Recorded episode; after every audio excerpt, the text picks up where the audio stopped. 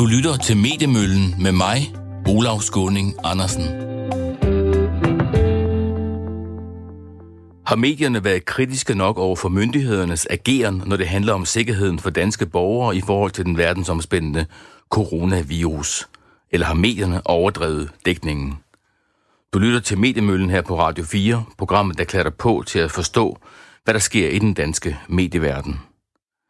Regeringen er ind i en krise med partiet Venstre, fordi Socialdemokratiet er blevet taget i at bruge beskidte knep i jagten på at vinde mediekrigen. Men måske burde man droppe en stor del af de offentlige tilskud til de mange kommunikationsfolk og spændoktorer, der gør det svært for journalisterne at arbejde og få politikerne i tale. Vi tager debatten her i studiet. Radio 4 taler med Danmark.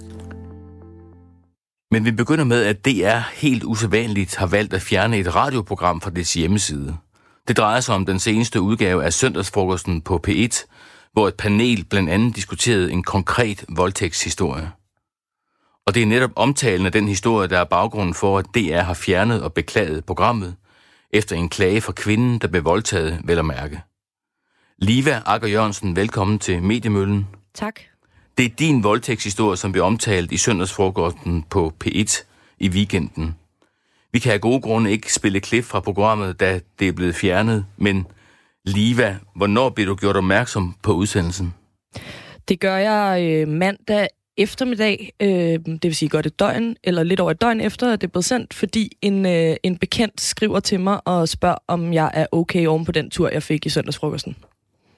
Og der er du lidt uforstående, men du vælger så efterfølgende at høre programmet. Øh, fortæl mig lige lidt om, nu kan vi ikke spille klip fra det. Hvad er det, du hører i det program? Jamen, øh, jeg starter med ligesom at høre, at de diskuterer øh, den kommende nye voldtægtslovgivning, og så bliver der hævet et eksempel ind, hvor at de siger mit fulde navn, og øh, spiller øh, et klip fra en, en tidligere radiosendelse, jeg havde været i, hvor det er min egen stemme, der fortæller historien klippet sammen. Øh, og øh, derefter så hører jeg verden øh, spørge, kan I blive i tvivl, om det her var frivilligt? Og derefter så hører jeg de tre øh, paneldeltagere diskutere, hvorvidt det her var en voldtægt, hvorvidt jeg kunne have gjort det anderledes, hvorvidt øh, jeg skulle have råbt og skrevet, øh, fordi de havde eksempler, hvor at øh, de fnisende fortæller, at jamen, øh, jeg har jo da selv været på Roskilde, og alle, der har været på Roskilde, ved, der er mange mennesker, så man kunne jo bare have råbt op. Hun kunne jo bare have råbt. Hvorfor gjorde hun ikke det? Hvorfor slog hun ham ikke? Det er den slags øh, udsagn, øh, og, øh, og hvor der blandt andet også, imens der bliver grinet, imens der bliver sagt de her ting, øh, og der bliver blandt andet også øh, sagt, at det her, det her er i hvert fald ikke en, en naturlig reaktion. Det, er, det handler om, hvordan man er opdraget, øh, og det handler om, at hvis man er barsk nok, så bliver man ikke voldtaget. Stiller de øh, spørgsmålstegn ved, om, om det er en reel voldtægt? Øhm, implicit ja ved at sige, at det her øh, frivilligt. Og så kan man sige, det, øh, paneldeltagerne, de siger, jeg vil mene, det her var en voldtægt, så de diskuterer det. Og de bliver ikke ligesom afbrudt eller prøvet af. Hvordan reagerer du, da du hører det? Øhm, jamen, jeg hører, og jeg må pause flere gange undervejs, for ligesom lige at trække vejret. Øh, og det er til allersidst i, i programmet, der bliver der sagt, øh, hvorfor slog hun ham ikke? Og så grinte hun, eller så griner de. Jeg ved det ikke, bliver der sagt. Og øh, der bliver nødt til at pause, og så øh, bryder jeg fuldstændig sammen af vrede øh, og panik øh, og frustration. Så det er, du bliver ked af det, du er frustreret over, at øh, man kan tillade sig at bruge dig i, øh, i sådan en debat, uden at de har sat sig ind i præcis, hvad det handler om? Ja, og at jeg ved, det har ligget derude i et døgn, og jeg ved, det er blevet sendt live på P1 søndag kl. 12, hvor der er tilfældigvis, hvor jeg ved, der var 78.000, der lyttede live. Så det var 78.000, der lyttede live, og så er der nogen, sikkert nogen, der har hørt det efterfølgende. Ja, det det vil sige, at der er mange mennesker, øh, der har hørt det der Ja. program. Øhm, hvad gør du efterfølgende? Øhm, jeg, øh, jeg ringer til min søster, og øh, vi sætter os sammen med det samme, og jeg skriver, øh, går bare i gang med at skrive en, øh, en Facebook-opdatering øh, og Twitter-opdatering, hvor at jeg øh, er undrende over det her. Og fortæller min oplevelse af historien, og jeg sender en mail til øh, med den samme øh, med det samme som der stod i i den opdatering sender jeg til Thomas Buch, øh, P1-chef. Mm. Øhm, og øh, så venter jeg ligesom bare på at høre noget fra dem. Så du går ind og beskytter dig selv, kan du sige? Altså, du har et øh, socialt medieopslag på Facebook, mm. hvor du... Hvad er det, du skriver der? Jamen, øh, jeg skriver egentlig forløbet. Jeg skriver, øh, at jeg har været... Øh, jeg jeg stil, starter med at stille et spørgsmål, der hedder, ved I, hvordan det er at øh, høre tre voksne mennesker grine i, øh, i landstækkende radio? For det gør jeg.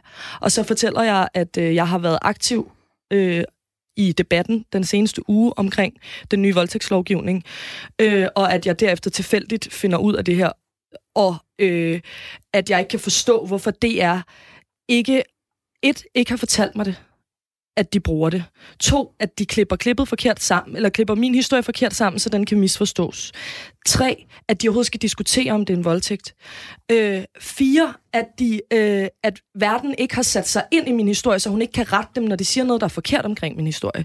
To, at, eller fem, mm-hmm. at verden ikke øh, kender til basale traumereaktioner øh, og til generelt, øh, generel viden om voldtægt, som gør, at hun kan rette de øh, diskussioner, der er, så hun kan udfordre dem, når de begynder at udtale sig om ting, de ikke ved noget som helst om.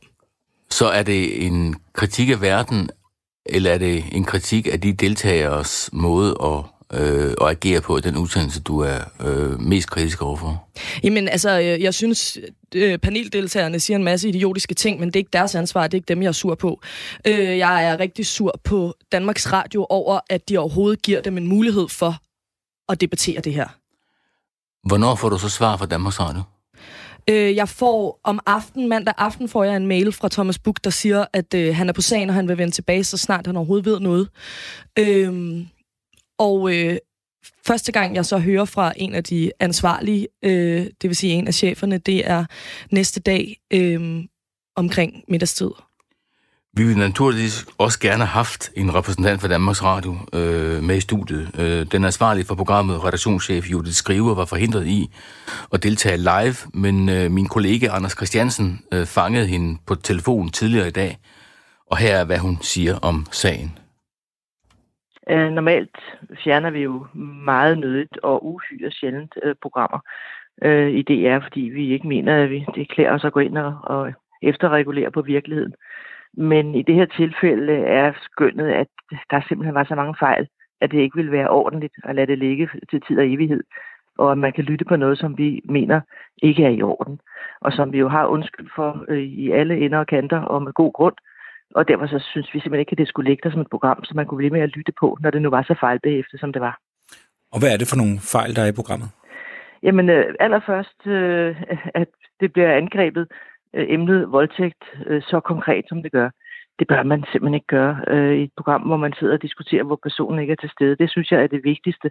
Det er simpelthen en forkert øh, måde at øh, tage, tage kan man sige, voldtægt til debat. Det er relevant at tage emnet op. Det er højaktuelt i øjeblikket, det har det været længe, men især lige for øjeblikket. Men ikke på den måde, ikke som en personsag. Det, det er en fejl. Øh, og dernæst, øh, den, den største fejl, at man sidder og diskuterer en person, meget konkret, uden at personen selv har mulighed for at komme til ord. Det er helt skævt. Øh, sådan er vores øh, retningslinjer meget klare i, i det, at vi har programmatik, som siger, at det gør man ikke, det må man ikke. Øh, og det kan man sige, at den sidste del synes jeg heller ikke er særlig klædeligt, nemlig at øh, man diskuterer et så alvorligt øh, emne øh, i sådan en lidt let, øh, lidt næsten fnisende ind imellem tone. Det er ikke glædeligt, og det er ikke i orden. Og derfor synes vi, øh, vi simpelthen, at vi må tage programmet ned. Det her det sker på, øh, på baggrund af en klage fra, fra Liva, altså hende kvinde, der bliver omtalt i, øh, i indslaget. Er det korrekt? Øh, det, det indgik helt klart, men vi var allerede i diskussioner øh, for at finde ud af, hvad der var der sket, og hvad var der op og ned på det. Det er jo ikke sådan, at vi altid hører alle programmer. Jeg har personligt ansvaret for 30 nyproducerede timer om ugen. Så jeg hører jo ikke nødvendigvis alt, og jeg havde ikke hørt det. Men vi var, vi var i gang med at finde hvad gør vi, hvad der er op og ned på det her, hvem har sagt hvad, og hvor er fejlen sket osv. Men det er klart, det, det sætter der ekstra turbo på vores overvejelser om, at vi bliver nødt til at reagere øh, hurtigt, øh, fordi vi kunne godt mærke, at det her var alvor. Ikke? Hvis programmet var så fejlbehæftet, hvordan kan det så være, at det ikke bliver opdaget noget før? Altså, der går jo i hvert fald to dage, ikke? Mm, to, nu kan jeg der går i hvert fald fra søndag, fra søndag, fra søndag øh, nej, nej, til, nej, nej, nej, det er, til tirsdag ja, der går, der går fra, fra søndag til mandag.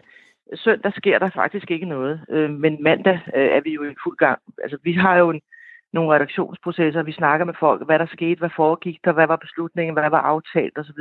Det brugte vi mandagen på, og mandag aften besøgte vi at komme i kontakt øh, med, med, med Liva Arker.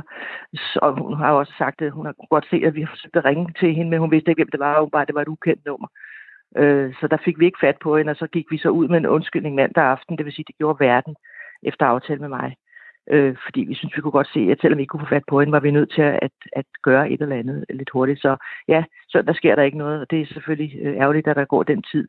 Men, øh, men mandag er vi i gang, og mandag har vi den første undskyldning ud, og så fortsætter vi øh, tirsdag, hvor vi så fjerner programmet. Det er en stor beslutning i DR at fjerne et program. Det er ikke noget, vi gør øh, gerne, og, og, og, og meget sjældent sker det. Der skal være særlig gode grunde, og det synes vi, der er her. På øh, søndag, der er jo øh, et nyt program. Hvad, ja. hvad gør I i forbindelse med den her sag i, i det nye program?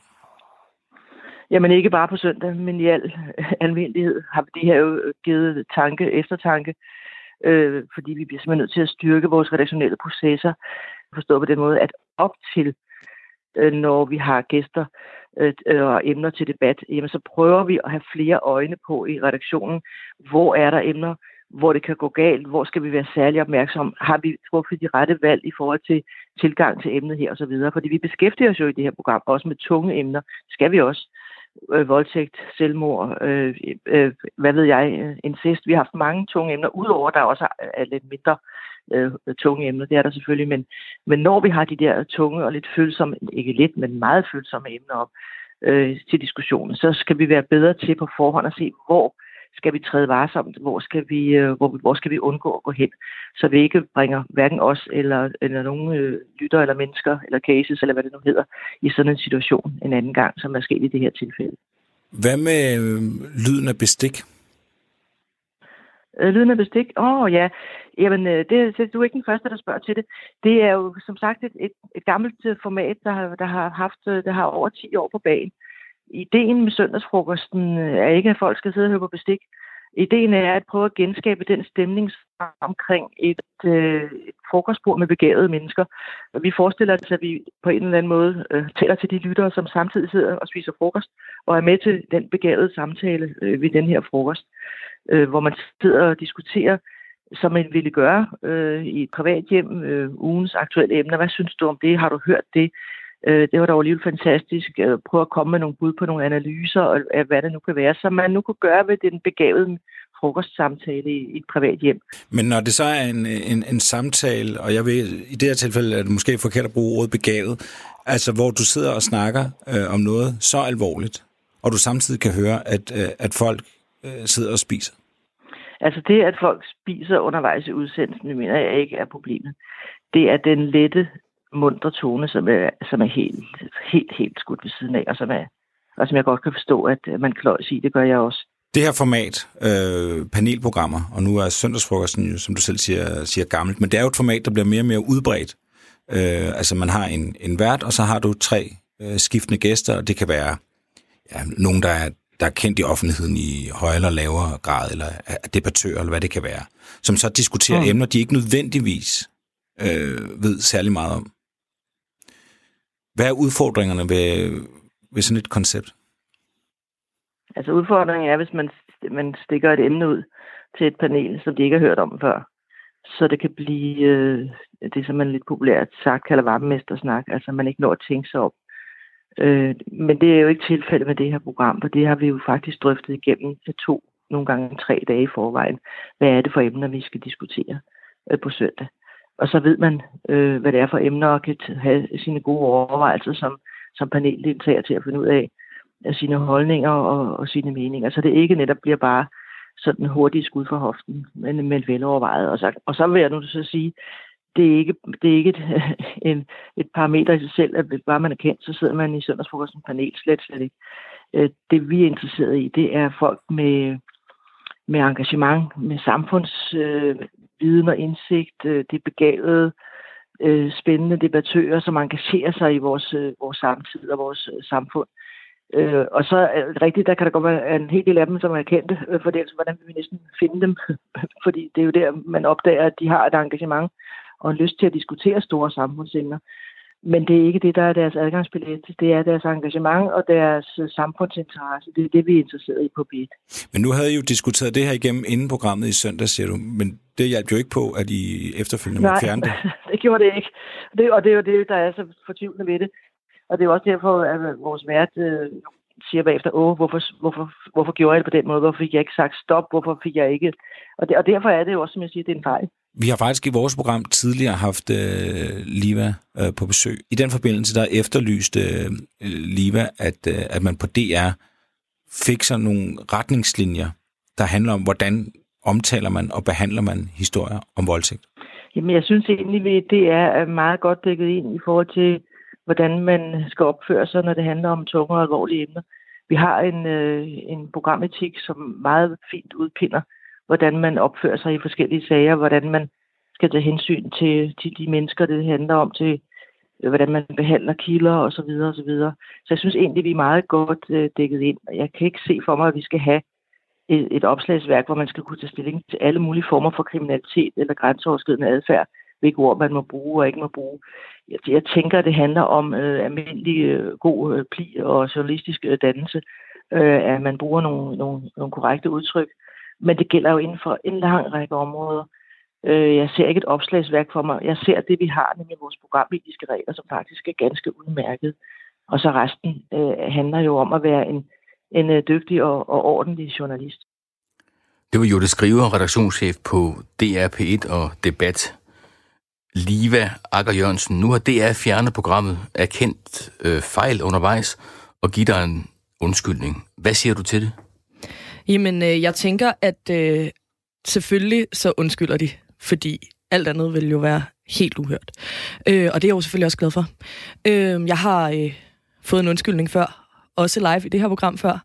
Øh, og øh, jeg har lidt sådan en, at en undskyldning lidt mister sin betydning, når det bliver ved med at ske. Øhm, og det er jo tydeligvis ikke nok i Danmarks Radio, at de bruger deres journalistiske sunde fornuft, som Judy skriver siger. Øhm, så jeg tænker, at det ville være helt oplagt at bruge den her situation på, eller den her, ja, øh, specifikt på, og, øh, og sætte sig ned og lave noget, nogle helt konkrete retningslinjer. Nu nævner hun selv selvmord. Der har Danmarks Radio for eksempel helt specifikke retningslinjer for, hvordan behandler de lige præcis emnet selvmord. Så kan jeg ikke se et problem i, at de også gør det med når det handler om voldtægt eller seksuel vold. Øhm, fordi det i forvejen er et, et et øh, emne generelt i samfundet, som at, som er sindssygt stigmatiseret, og som der er sindssygt mange myter om. Så jeg synes, at det vil være helt oplagt, at man for eksempel, som hun selv nævner, laver et opslagsværk, hvor man kan gå ind og se, hvordan skal vi behandle øh, emner som voldtægt, hvor der ikke er faldet dom, for eksempel. Så de ikke kommer til at skrive sex mod sin vilje, eller tvunget til sex, som de øh, jævnligt gør. Øhm, og, altså, og efter øh, den, den sidst jeg var her i øh, november måned. I december, der øh, gjorde jeg igen det er opmærksom på, at de, der havde de lavet en, et, et program, der hed øh, det, Når forbrydelse ryster os tvunget til sex, hvor de også ændrer med at ændre titlen og igen sige, det er en fejl, vi havde ikke tænkt over det. Mm. Og det er jo et problem, at de ikke tænker over det. Og det. Men det gør folk i samfundet generelt ikke. Og derfor så skal der gøres noget helt konkret. Øh, og til sidst, så tænker jeg, at det også er rigtig, rigtig væsentligt, at de i forbindelse med, øh, når de har, har kilder inde, der fortæller om, om deres voldtægtshistorie, at øh, der bliver lavet nogle regler inde i DR om, at de ikke kan bruge de kilder løst, som de vil i andre programmer, uden at få samtykke først. Har du tillid til DR? Altså, hvis, du, hvis de kommer og spørger, øh, om du vil stille op i et nyt program, der skal debattere det her emne, har du så mhm. tillid til, at øh, at gøre det? Nej, det har jeg ikke. Øhm, det betyder ikke, at jeg ikke øh, nødvendigvis kommer til at stille op igen. Det skal jeg blandt andet i morgen i Danmarks Radio. Men øhm, det betyder, at jeg kommer til at have fuldstændig klare aftaler med dem, og jeg kommer også til at bede om det på skrift. Hvordan synes du alt i alt, at det har, har håndteret den her sag? Øhm, helt elendigt. Øh, der har været øh, et efterspil her, som har været øh, Øh, har gjort, at jeg øh, har brugt 24-7 de sidste fem dage på det her, fordi de igen laver fejl. Det kan godt være, de har undskyldt, og de skriver inde på sociale medier, øh, skriver de undskyld, de skriver det på deres hjemmeside, men de kommer igen også til at skrive fejl derinde. For eksempel skriver de øh, tirsdag, at de har talt telefon med mig i går. Det har de ikke. Øh, og der må jeg sidde i tre timer og rette inde på alle de opslag, de har skrevet. De har skrevet, hej det er jeg, tak for undskyldning, I har ikke talt med mig. Øh, og at jeg efterfølgende øh, ikke har fået mulighed for at få taletid i Danmarks Radio. Der er ikke en eneste journalist før i går, da jeg selv igen beder om det, har spurgt, om jeg vil ind og tale. Øh, jeg har selv måttet invitere mig til møde, som jeg skal til i eftermiddag, for at snakke om det her forløb. Øh, så øh, de har faktisk puttet ansvaret fuldstændig over på mig som kilde, som øh, offer i den her situation på at rette op ved først, at jeg skal pointere, at programmet er forkert. Derefter skal jeg pointere, at deres håndtering er forkert. Øh, og jeg skal endda også selv komme med forslag til, hvordan de kan gøre det bedre en anden gang. Liva Akker Jørgensen, tusind tak, fordi du var med i Mediemøllen. Selv tak. Radio 4 taler med Danmark. Det første tilfælde af coronavirus i Danmark blev konstateret i går, og det skabte ekstremt meget omtale i danske medier. Vi har Ida Donkin med på en telefon. Velkommen til Mediemøllen. Du er læge og Ph.D. og er meget kritisk over for danske mediers overdrevne dækning. Du mener, dækningen er helt ude af proportioner. Hvad mener du med det? Ja, jeg ved ikke, om jeg har været øh, meget, meget kritisk over for det, fordi nogle steder synes jeg også, at de har, de har ramt den okay. Og selvfølgelig inden øh, i dag og i går kan jeg godt forstå, at det har skabt noget ekstra opmærksomhed i medierne, at vi også har fået et smittetilfælde til Danmark. Da jeg skrev min klumper, det jo meget en reaktion på øh, de sidste ugers dækning op til, øh, hvor jeg synes, at det nok tog øh, en, en kende overhånd. Og der handler det jo både om, kan man sige, øh, hvor meget man vælger at dække den her sygdom, øh, hvilke kilder man bruger som eksperter til at dække den her sygdom for sådan at ramme tonen øh, i det, og så også øh, ordbruget i det.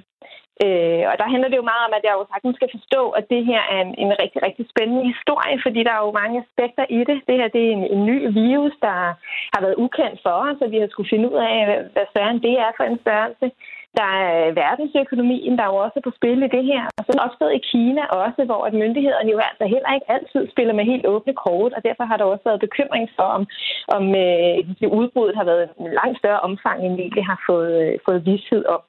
Men i takt med, at vi også er blevet klogere på den her virus, og jo også, øh, kan man sige, vi regnede jo i starten, der troede vi jo lidt, at den havde en, en alvorlig dødelighed og var op på, på flere procent.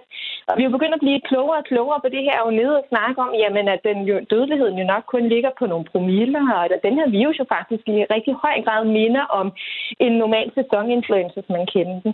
Og, og den er selvfølgelig stadig alvorlig for folk, der er gamle eller særlig immunsvækket ikke så meget anderledes anderledes i karakteren som så mange andre infektionssygdomme.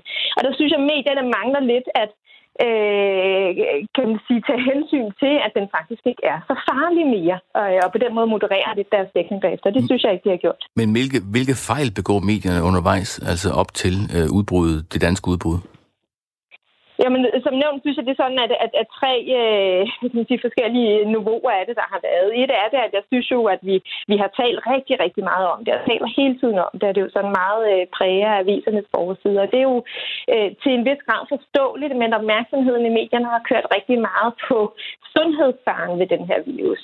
Og det er der, hvor jeg synes, at der er andre aspekter i, i det her udbrud, der kan være rigtig relevant at dække, men sundhedsfaren er jo faktisk ikke så spændende, øh, fordi den er ikke øh, super smitsom, den er ikke øh, super dødelig, og den, den er jo sådan meget, som vi kender det fra mange øh, andre virer.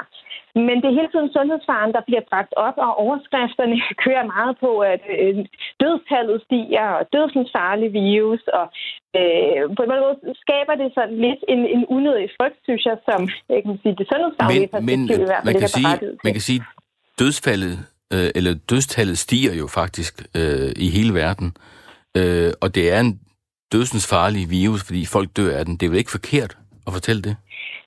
Nej, men, men diarré er jo så også en dødsensfarlig virus, og øh, alle mulige andre sygdomme vi omkring er jo også dødsensfarlige. Man kan jo også dø af skoldkopper, det er da bare heldigvis rigtig, rigtig sjældent. Og det er der, jeg synes, vi jo sådan mangler lidt proportioner i det her, fordi når man siger noget er dødsensfarligt, jamen så tænker man jo, det er dødsensfarligt ud over det normale. Og det ser det jo ikke rigtig ud til at være. Altså kan man sige, snakkede vi om, om Ebola for eksempel, som er vidderligt dødsensfarlig, og som smitter helt anderledes, jamen så var al den her øh, kan man sige, mediedækning jo selvfølgelig helt berettiget. Og der er masser af sygdomme omkring, som smitter rigtig meget. Mæslinger, som vi jo også øh, får besøg af en gang imellem, smitter jo helt ekstremt og har en dødelighed, der ligger øh, øh, på samme vis som den her. Vi har skoldkopper og kivrus i vores samfund, som jo også smitter øh, rigtig, rigtig meget. Og det er det, jeg synes måske, vi mangler lidt nogle proportioner i det her, fordi dækningen går meget på sundhedsfaren, og der er den måske ikke helt så farlig, som den bliver pusset op til. Tak til dig, Ida Donkin. Men der er andre, der synes, at øh, de etablerede mediers dækning er for dårlig og for utilstrækkelig. Asger Jul er journalist og tidligere vært på Radio 24 og P1. Han har i denne uge lanceret sin egen nyhedskanal på sin egen Facebook-side. Han kalder den den uafhængige Corona-update. Her taler han sammen med professor Lone Simonsen, der er ekspert i virusepidemier, om, de seneste, om det seneste nye vedrørende coronavirusen. Asger har netop sendt dagens udsendelse og er med her på Skype. Velkommen til Mediemøllen.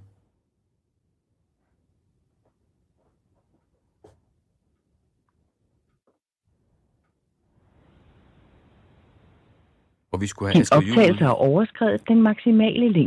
Vi skulle have Asger Jul med her på en, på en Skype. Han er måske faldet ud. Ida Duncan, er du med nu? Jeg er stadig med. Er medierne med til at skabe en unødig frygt, synes du? Jamen, det, det synes jeg jo lidt, der har været en tendens til, at de på den måde har pustet lidt unødigt til, til noget bekymring, jeg jo ikke synes, vi behøver at have. Øh, og, og meget af det er jo forståeligt, kan man sige, fordi mediebilledet har også ændret sig, og der har været rigtig meget usikkerhed om, øh, hvordan den her virus udvikler sig.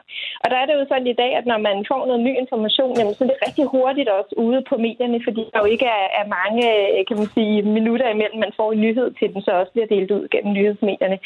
Og, og der er det jo rigtig svært at holde tungen lige i munden, så selvfølgelig vil der også komme nogle skæver der rundt omkring, men jeg, jeg synes, at at der har været lidt en tendens til at puste lidt unødigt til øh, sundhedsfaren ved den her virus, end det, der har været berettet. Hvad skal medierne gøre anderledes? Men selvfølgelig er det her en interessant historie. Jeg kan sagtens forstå, at den skal dækkes til skatten også. Og jeg, jeg klikker også ind på alle de her historier. Jeg synes jo, det er rigtig spændende at følge. Men, men jeg synes godt, man kunne tænke lidt over, hvordan man øh, lige skærer de her øh, overskrifter, og hvad det er for nogle eksperter, man også hiver ind til at fortælle om den her sygdom. Øh, så man ikke sådan er med til at øh, gøre det til en større sensation, end, end det jo egentlig er lidt mere balance og kan man sige, øh, undgå at tale ind i, i noget, der sådan skal give en, en øget mistillid til myndighederne. Fordi når man snakker så meget om det i så stort et sprog, så kan man jo også godt som, som borger sidde lidt der og tænke, jamen, hvorfor bliver myndighederne så ved med at snakke om, at vi skal øh, øh kan man sige, have lidt ro på, og, og vi har styr på det, hvis medierne hele tiden puster det så meget op. Tak til dig, Ida Donkin, læge og Ph.D., og øh, vi undskylder, at vi ikke kom igennem til øh, journalist Asger Jul. Det kan det være, at vi kan gøre en anden gang. Ja, tak. Radio 4 taler med Danmark. Og så til noget helt, helt andet. En politisk krise mellem regeringen og Venstre udspiller sig i disse dage. Den skyldes en mail, som Socialdemokratiets pressetjeneste ved en fejl kom til at sende til en journalist. I mailen var beskrevet, hvordan politikere, kommunikationsfolk og spindoktorer midt under vigtige forhandlinger skulle angribe partiet Venstre på sociale medier og i medier i almindelighed. Mailen og hele postyret har endnu en gang sat fokus på de mange kommunikationskonsulenter og spindfolk, som partierne bruger til at angribe andre partier og til at holde journalister og medier på afstand af ministre og folketingsmedlemmer. Det har fået Ole Birk Olsen, medlem af Folketinget for Liberal Alliance og tidligere minister, til at foreslå, at Folketingets partier får skåret i det beløb, de kan bruge til at ansætte kommunikationsfolk. Simpelthen for at prøve at komme de mange politiske angreb til livs. Vi har besøg her i studiet af Ole Birk Olsen og af Brian Weikart, der er journalist på Ekstrabladet og har bevæget sig meget rundt på Christiansborg. Velkommen til jer begge. Tak. Tak for det. Ole Birk Olsen, hvad siger du til, at det er blevet afsløret, at Socialdemokratiet sætter store offentligt betalte kræfter ind på at angribe Venstre på diverse områder i medierne? Jamen, det ligner noget, som jeg har oplevet selv også tidligere, men bare jo ikke, hvor der lå en mail, som beskrev, hvordan det skulle gøres. Altså, det, øh, jo større partierne er, jo, jo flere midler har de til rådighed til at udtænke den slags planer, til at iværksætte den slags planer, til at øh, snakke med journalister og kommentatorer osv., og, og prøve at få dem til at skrive historien, sådan som de vil have den skrevet. Og det viser jo også det der med, at man har sådan en objektiv journalistik. Øh, det er jo også en, en sandhed med modifikationer, fordi journalistikken kan bevæge sig i den ene retning og i den anden retning, og tolkningerne af, hvad der kan kan bevæge sig i den ene retning og den anden retning. Og derfor så bruges der de her mange millioner kroner på netop at få pressen til at skrive på en bestemt måde. Øh, og, øh, og, og det er det, vi så i den mail. Men har det ikke altid været sådan? Jo, det tror jeg, det har. Men der har bare aldrig været så mange penge til rådighed for det, som der er nu. Øh, fordi øh, tilbage i 2016, der vedtog Folketinget, øh, at man skulle forhøje de beløb, som blev givet til partierne. Jeg mener, det var med... Jeg kan simpelthen ikke huske beløbet. Måske jeg kan ikke huske beløbet. 52 var, millioner, ikke? At, var det det, de blev forhøjet med? Mm. Ja. Okay. 52 millioner blev de forhøjet med. Det vil sige, der er så altså 52 millioner kroner mere til, at især de store partier, fordi de får flest penge, at de kan have en masse, masse mennesker til at uh, prøve at få pressen til at skrive historierne, sådan som de gerne vil have dem skrevet. Brian Weikart, kommer det bag på dig, hvad der foregår, når du ser sådan en mail der? det må jeg indrømme. Altså, det, det gjorde det bare. Øh, men, på, på nogen måder. Det, det kommer bag på mig alligevel, sætter det så meget i system, at man siger, pluk lige nogle, øh, nogle øh, ting fra forhandlingerne, og, og så kanalisere det i sådan et snedigt spil ud.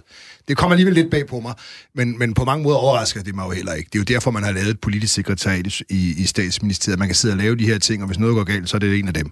Så er det en af dem, der gør det, så er det aldrig ministeren. Det kommer ikke bag på mig. Det, det, det kommer ikke bag på mig overhovedet, at, øh, at, at man sætter de her store systemer op for at, at kontrollere alt, hvad der foregår. Det koster mange penge, det er derfor, man har fået det. Det fik man jo i øvrigt, da Vlak-regeringen blev født i sin tid. Det var jo et sideløbende aftale. Da LA gik ind i regeringen, så lavede man den aftale med de 52 millioner. Det kommer vi tilbage til. Øh, vi vil også meget gerne have Jesper Petersen, medieordfører fra Socialdemokratiet, med her i studiet. Ja. Men han skulle i Folketingssalen oh. lige nu.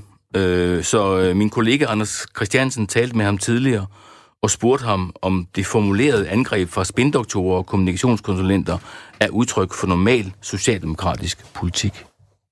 Altså, det er jo en del af den politiske øh, debat og det politiske arbejde, at man øh, jo koordinerer internt og også øh, øh prøver på at få sin argumentation og politik øh, bragt frem. Øh, at man så ser en, en mail som, øh, som, som den her. Øhm, og det, det er selvfølgelig ikke godt for at skabe det forhandlingsrum, der skal til for at lave en, øh, en aftale. Men er det, er det normalt, at man, man gør det øh, under forhandlinger for eksempel? Øhm, altså, øh, når der skal være et fortroligt forhandlingsrum, så nytter det jo ikke noget at bruge, hvad andre partier øh, siger der øh, imod dem. Det gør det ikke. Men øh, også mens forhandlinger pågår, så er der jo politisk øh, debat og dækning øh, af de emner, øh, der øh, forhandles. Så, så det, det, I beklager, det er, at mailen er blevet offentlig? Og det er også det, er også det, det indhold, hvor øh, der øh, viser, hvorfor at man, at man synes, man har en god sag i det, man har foreslået. Men det er jo oplagt at få den tanke, at det er jo det er sådan en normal procedure men det, der er unormalt, det er, at man kommer til at sende det til en journalist. Ja, som statsministeren formulerede det øh, i går, så er der jo en, en, en tid for, øh, for alting og øh, i, i sådan nogle forløb. Og det er ikke tiden øh, at have egentlige øh, angrebsplaner, når man øh, har forhandlinger i gang med et, øh, med et andet parti. Hvis det så ikke var, var tid til, at man formulere nogle ønsker om angreb. Hvordan kunne det så ske, at man gjorde det? Jamen, som jeg prøvede at sige før, så, øh, så er øh, det arbejde, der, øh, der var, øh, der var tanker om her, handlede om at få mere fokus på den politiske diskussion øh, omkring udligning. Øh, men øh, egentlig øh, angreb, eller som var det udtryk, der var brugt i en, en lidt kontant tone, øh, det, er ikke, det er ikke den rette øh, timing, når der skal skabes et fortroligt forhandlingsrum. Men hvordan kan den fejl opstå? Øhm, jamen, som jeg prøvede at, at give lytterne lidt et indblik i, hvad øh, der var oplevelsen igennem en periode, nemlig den, at, øh, at der var meget lidt fokus øh, på det politiske indhold, men meget på øh, processen og beregninger, og hvad var udleveret, og hvornår, og den slags.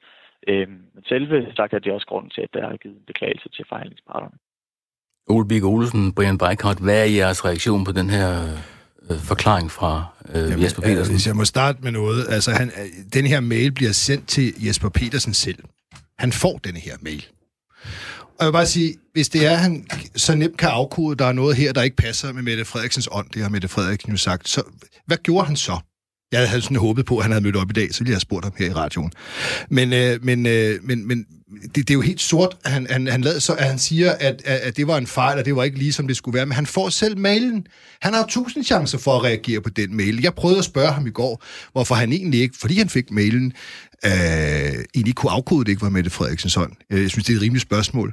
Han vil ikke svare i går. Ingen kommentar, siger han. Nu sidder vi her og følger med i Folketingssalen. Jeg glæder mig til at se ham, han sidder dernede. Forløb er det en anden socialdemokrat, der er på talerstolen. Jamen lige nu behandler de noget kirkestof. Bagefter ja. er der noget om øh, ja. medier.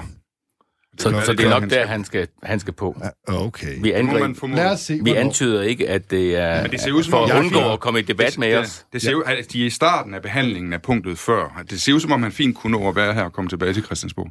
Okay, det har han så valgt ikke at gøre, øh, og desværre for det. Men Ole Bæk Olsen, øh, igen, øh, hvad gør de mange spindoktorer og konsulenter ved dansk politik, at du er tidligere journalist, så du ved, hvordan øh, tingene foregår mellem politikere og journalister? Ja. Øhm, hvad gør alle de her, alle de her lag ved den politiske proces?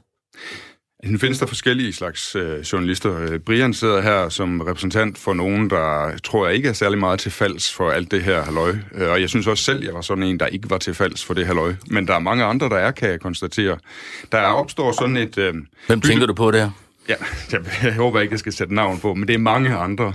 Der opstår sådan et bytte-bytte-købmand-forhold mm. øh, mellem øh, kommunikationsfolk i partierne, pressechefer, spindoktorer og øh, journalisterne, hvor journalisterne de øh, får nogle, nogle gode historier, eller nogle gode vinkler på historier, nogle, nogle tolkninger, nogle analyser af det, der foregår, som de synes kan give nogle saftige historier i aviserne. Det får de fra, fra dem, der er lønnet af partierne eller regeringen.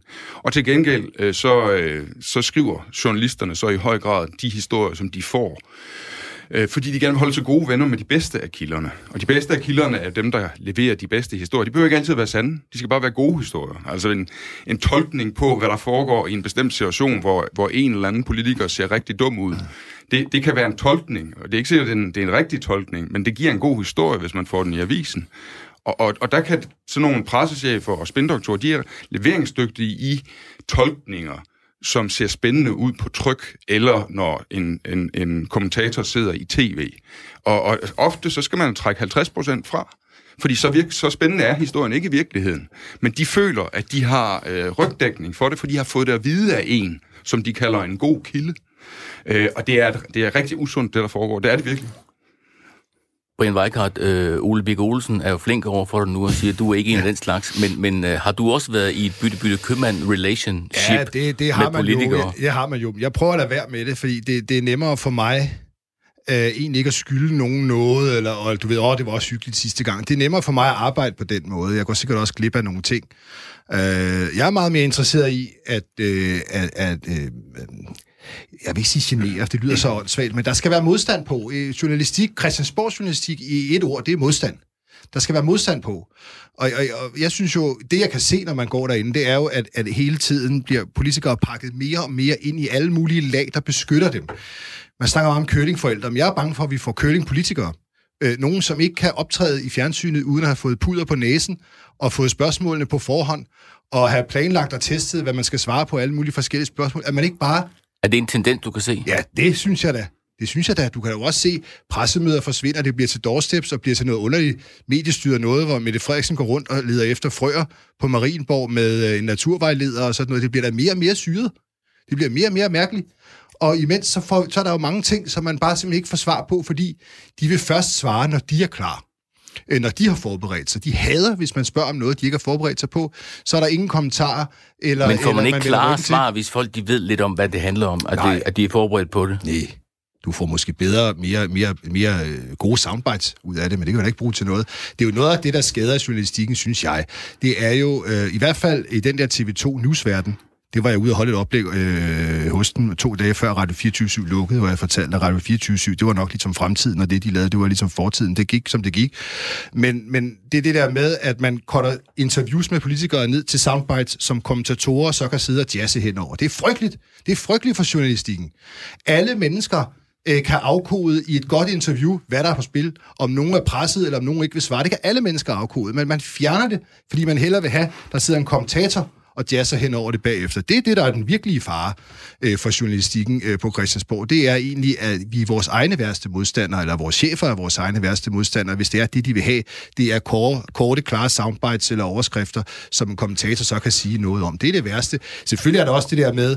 Øh, at man, at man har jo, man snakker lidt med folk på Christiansborg, når man nu alligevel møder dem. Og der kan man jo godt få en tanke ved den snak, der opstår der, og hvem skylder man så noget? Det kan jeg også godt se. Men, men jeg prøver selv at lade være med det, for jeg hader egentlig at, at føle, at jeg skylder nogen noget, fordi det, dag, sekundet efter skal man være et svin. Eller, og, og, og det synes jeg selv er for skizofrent. Må jeg lige tilføje, mm-hmm. dengang jeg gik på Journalisthøjskolen, der lærte jeg, at det var journalistens opgave at opsøge så mange relevante kilder som muligt, for at få den mest dækkende beskrivelse af hele situationen. Så kunne man så vurdere, når den kilde sagde sådan, den kilde sagde sådan, og hvis noget passede sammen, så kunne de sandsynliggøre, at det var sådan, det var foregået. Og ellers så måtte man bruge sin sunde fornuft, øh, hvad lød mest sandsynligt osv. I dag er det sådan, at øh, partierne bliver nødt til at ansætte en rigtig masse mennesker, for hele tiden at ringe til øh, journalisterne og kommentatorerne. De kommer ikke selv og opsøger viden. De partier, der får, der får kommentatorerne til at udlægge øh, deres sag, det er dem, der har flest mennesker til hele tiden at ringe til kommentatorerne og sige, hvordan de ser på sagen. De sidder bare og læner sig tilbage og venter på, at folk ringer til dem. Og det er jo derfor, de har brug for alle millionerne, og jo flere millioner, jo mere kan man ringe til kommentatorerne, jo oftere kan man ringe til kommentatorer, jo flere kommentatorer kan man ringe til. Ole Birk Olsen, du foreslår, at man skærer i tilskuddet. Øh, du foreslår, at hvert parti skal fremlægge en oversigt over, hvem de har ansat. Om det er fagpersoner, for eksempel økonomer, eller det er folk, der skal angribe andre partier og kommunikationsfolk. Hvorfor skal man det? Jeg synes, det ville være en god idé, hvis... Øh, nu var det diskussionen om Socialdemokratiet lige, og jeg, jeg har jo det synspunkt, at Socialdemokratiet er værre end alle andre, så blev jeg spurgt... Øh, Hvorfor er de værre end alle andre? Det er nok, fordi de har flest penge, mm. men også fordi de er det okay. ældste og største magtparti i Danmark. Øh, har flest år på regeringsmagt. Ikke de senere år, men sådan historisk set. Øh, Socialdemokratiet og systemet er ofte meget tæt på hinanden. Nej, men, så derfor foreslår jeg, at Socialdemokratiet, men det gælder også andre partier, de skal sige, de der ekspertmillioner, man har fået, øh, hvor mange er egentlig gået til at ansætte jurister og økonomer, som skal hjælpe en i det svære lovgivningsarbejde? Og hvor mange er så blevet øh, brugt på af de her millioner, på at ansætte folk, der er i stand til at kommunikere og til at tale med journalister? Vi har faktisk spurgt Jesper Petersen, om partiet vil fremlægge en oversigt over, hvem de har ansat for de her nye midler. Og han svarer sådan her. Vi, som alle andre partier, øh, skal jo leve op til de regler, der er for afrapportering om brugen af, af de midler, øh, som partiet øh, modtager. Og det, øh, det gør vi fuldstændig øh, efter, efter reglerne. En, øh, en mere detaljeret oversigt øh, ved ikke, om vi vil fremlægge, men øh, øh, vi har øh, jo en offentligt tilgængelig øh, hjemmeside, hvor, øh, hvor øh, så vidt jeg ved, så fremgår øh, navne på, på vores medarbejdere og hvad de laver også der. Prøv at forklare mig igen. Ole Birk Olsen, han vil jo gerne sænke tilskud omkring de her øh, kommunikationsfolk og fageksperter, man kan ansætte via den her gruppestøtte. Hvorfor er du ikke enig med ham i det? Det mener jeg ikke, fordi at det vil gøre øh, partierne mere afhængige af øh, private øh, donationer, og det vil, øh, det vil svække dem i det øh, politiske arbejde. Og det er vel ikke det, er vel ikke det vi har interesse i som, øh, som samfund, at, øh, at partierne de skal være. Øh, og ikke mindst oppositionen vil, øh, vil blive svækket i en situation, hvor partierne øh, har øh, færre midler at arbejde med øh, i forhold til deres øh, måde at kunne øh, ja, stå, stå imod øh, regeringen og, og selv øh, analysere på ting, skabe politik osv. Ole Birke Olsen, det kommer du nok ikke igennem med det forslag der over for Socialdemokratiet. Hvad siger du til det? Nej, det ser ikke sådan ud, men, men det er jo det er jo ikke rigtigt, at man bare kan gå ind og, at se sådan nogle ting. Altså, der står ikke noget om, øh, hvilken, hvilken funktion, hvilken jobfunktion de forskellige mennesker har. Og det er muligt, man kan google, øh, om de er uddannede jurister eller, øh, eller kommunikationsfolk. Øh, og det kan man så gøre et større arbejde med i de forskellige partier, hvis man vil det. Men, men man kunne også bare oplyse det. Vi har så og så mange ansat til kommunikation og pressepåvirkning, og så har vi øh, et, et mindre antal ansat til at, til at, at tyde lovgivningen juridisk og regne økonomien ud og sådan noget. Altså, det kunne man jo bare oplyse, hvis man vil. Brian Weicker, er det en måde at gøre det på? Jeg, jeg, jeg taler selvfølgelig for størst mulig åbenhed omkring det. Altså, det var allerede dengang, man gav de 52 øh, millioner. Alle vidste jo godt, hvad det skulle gå til. Ikke? Altså, for fanden da. Det, det, det, det er jo selvfølgelig øh, til og, og masser af kommunikationsfolk. Det er det da. Hvad skulle det ellers være? Det er jo det, de går op i hele tiden. Det var jo også givet til det stigende mediepres, som jeg husker det.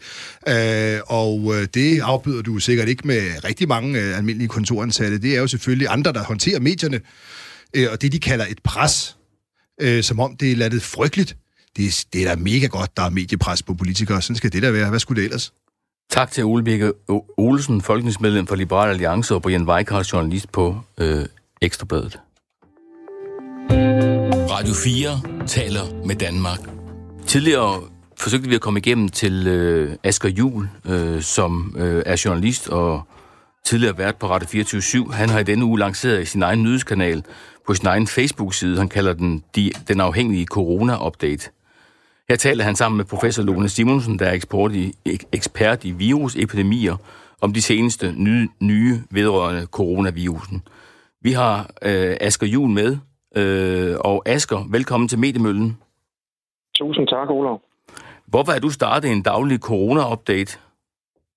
Jeg synes, at øh, emnet blev dækket alt for lidt i de danske medier. Jeg forstår, at der er nogen, der mener, at de danske medier har bidraget til en eller anden form for panik og sådan noget. Jeg og har overdækket. Jeg har den fuldstændig modsatte holdning. Det er blevet underdækket i de danske medier, og derfor følte jeg behov for at starte den. Der er simpelthen brug for mere debat, information om det her. Jeg kunne bare se, at hvis man sammenlignede med udenlandske medier, engelske og amerikanske medier, som jeg var på, så blev det dækket intenst. Det har været top på CNN i tre uger. Det har slået øh, historien om, at Sanders har vundet de her primærvalg hver gang, han har vundet. Corona har været over det. Hvad er du helt specifikt øh, savnet i de danske mediers dækning? Øh, jeg har savnet for eksempel mere information, der er mere dækning, men også en mere kritisk tilgang til medier og eksperter. Det er som om, at man skal være skeptisk med alt andet over for magthaver, undtagen corona. Der skal man sgu helst skamme sig lidt, hvis man, hvis man stiller kritiske spørgsmål til det her med, at man bare skal, øh, du ved, vaske sine hænder, og så lade være med at gå i panik, som jo stort set bare har været budskabet. Når udenlandske forskere, WHO for eksempel, snakker om, at det kan skabe stor ødelæggelse i hele verden, være en terrorangreb. Vi har en WHO-ekspert, der indikerer, at det her det kan være en dødelighed på op til 2%. Det er langt værre end influenza. BBC siger 1-2% dødelighed. Herhjemme, så er der kun forskere og eksperter og sundhedsmyndigheder, der siger, at det er ligesom en influenza. Du nævner igen og igen i dine udsendelser, at det er en uafhængig corona-update, du har. Hvorfor er ordet uafhængig vigtigt for dig i den her sammenhæng? Det er fordi, at øh, for det første, fordi den er uafhængig. Øh, det vil jeg bare gøre opmærksom på. Ja, der er ikke nogen penge. Mener du så, at der er andre, der ikke er uafhængige af de traditionelle medier? Eller hvad? Nej det, nej, det mener jeg sådan set ikke. Det er også bare for at give det noget troværdighed i forhold til, jeg vil gerne signalere, at jeg går kritisk til, øh, til de historier, der florerer, og til de øh, vedtagende sandheder, der er om, om coronaen. Det går jeg kritisk til, og det tænker jeg, det kunne jeg markere ved at skrive uafhængig. Det er ikke for at sige, at de andre er afhængige. Det, det siger jeg slet ikke. Tusind tak, øh, Asger Juhl. Vi nåede at få dig igennem her i, i slutningen af, af mediemøllen. Tak for det. Man kan gå ind på min Facebook-side og se med, jo. Det kan man nemlig. Den er hermed givet videre til andre. Mm.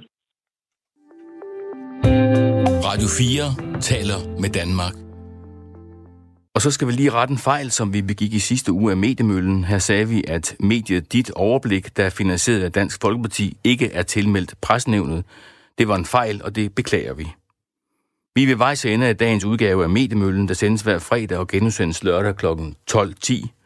Programmet kan hentes på Radio 4's hjemmeside og Radio 4's app, og der hvor du ellers finder dine podcast. Du kan komme i kontakt med os på mailadressen mediemøllen radio4.dk altså mediemøllen radio4.dk Programmet er produceret af Wingman Media for Radio 4. På fredag kl. 12.10 tager vi endnu en tur i Mediemøllen, og du kan komme i kontakt med os ved at skrive til mediemøllen radio4.dk. Tak fordi I lyttede med.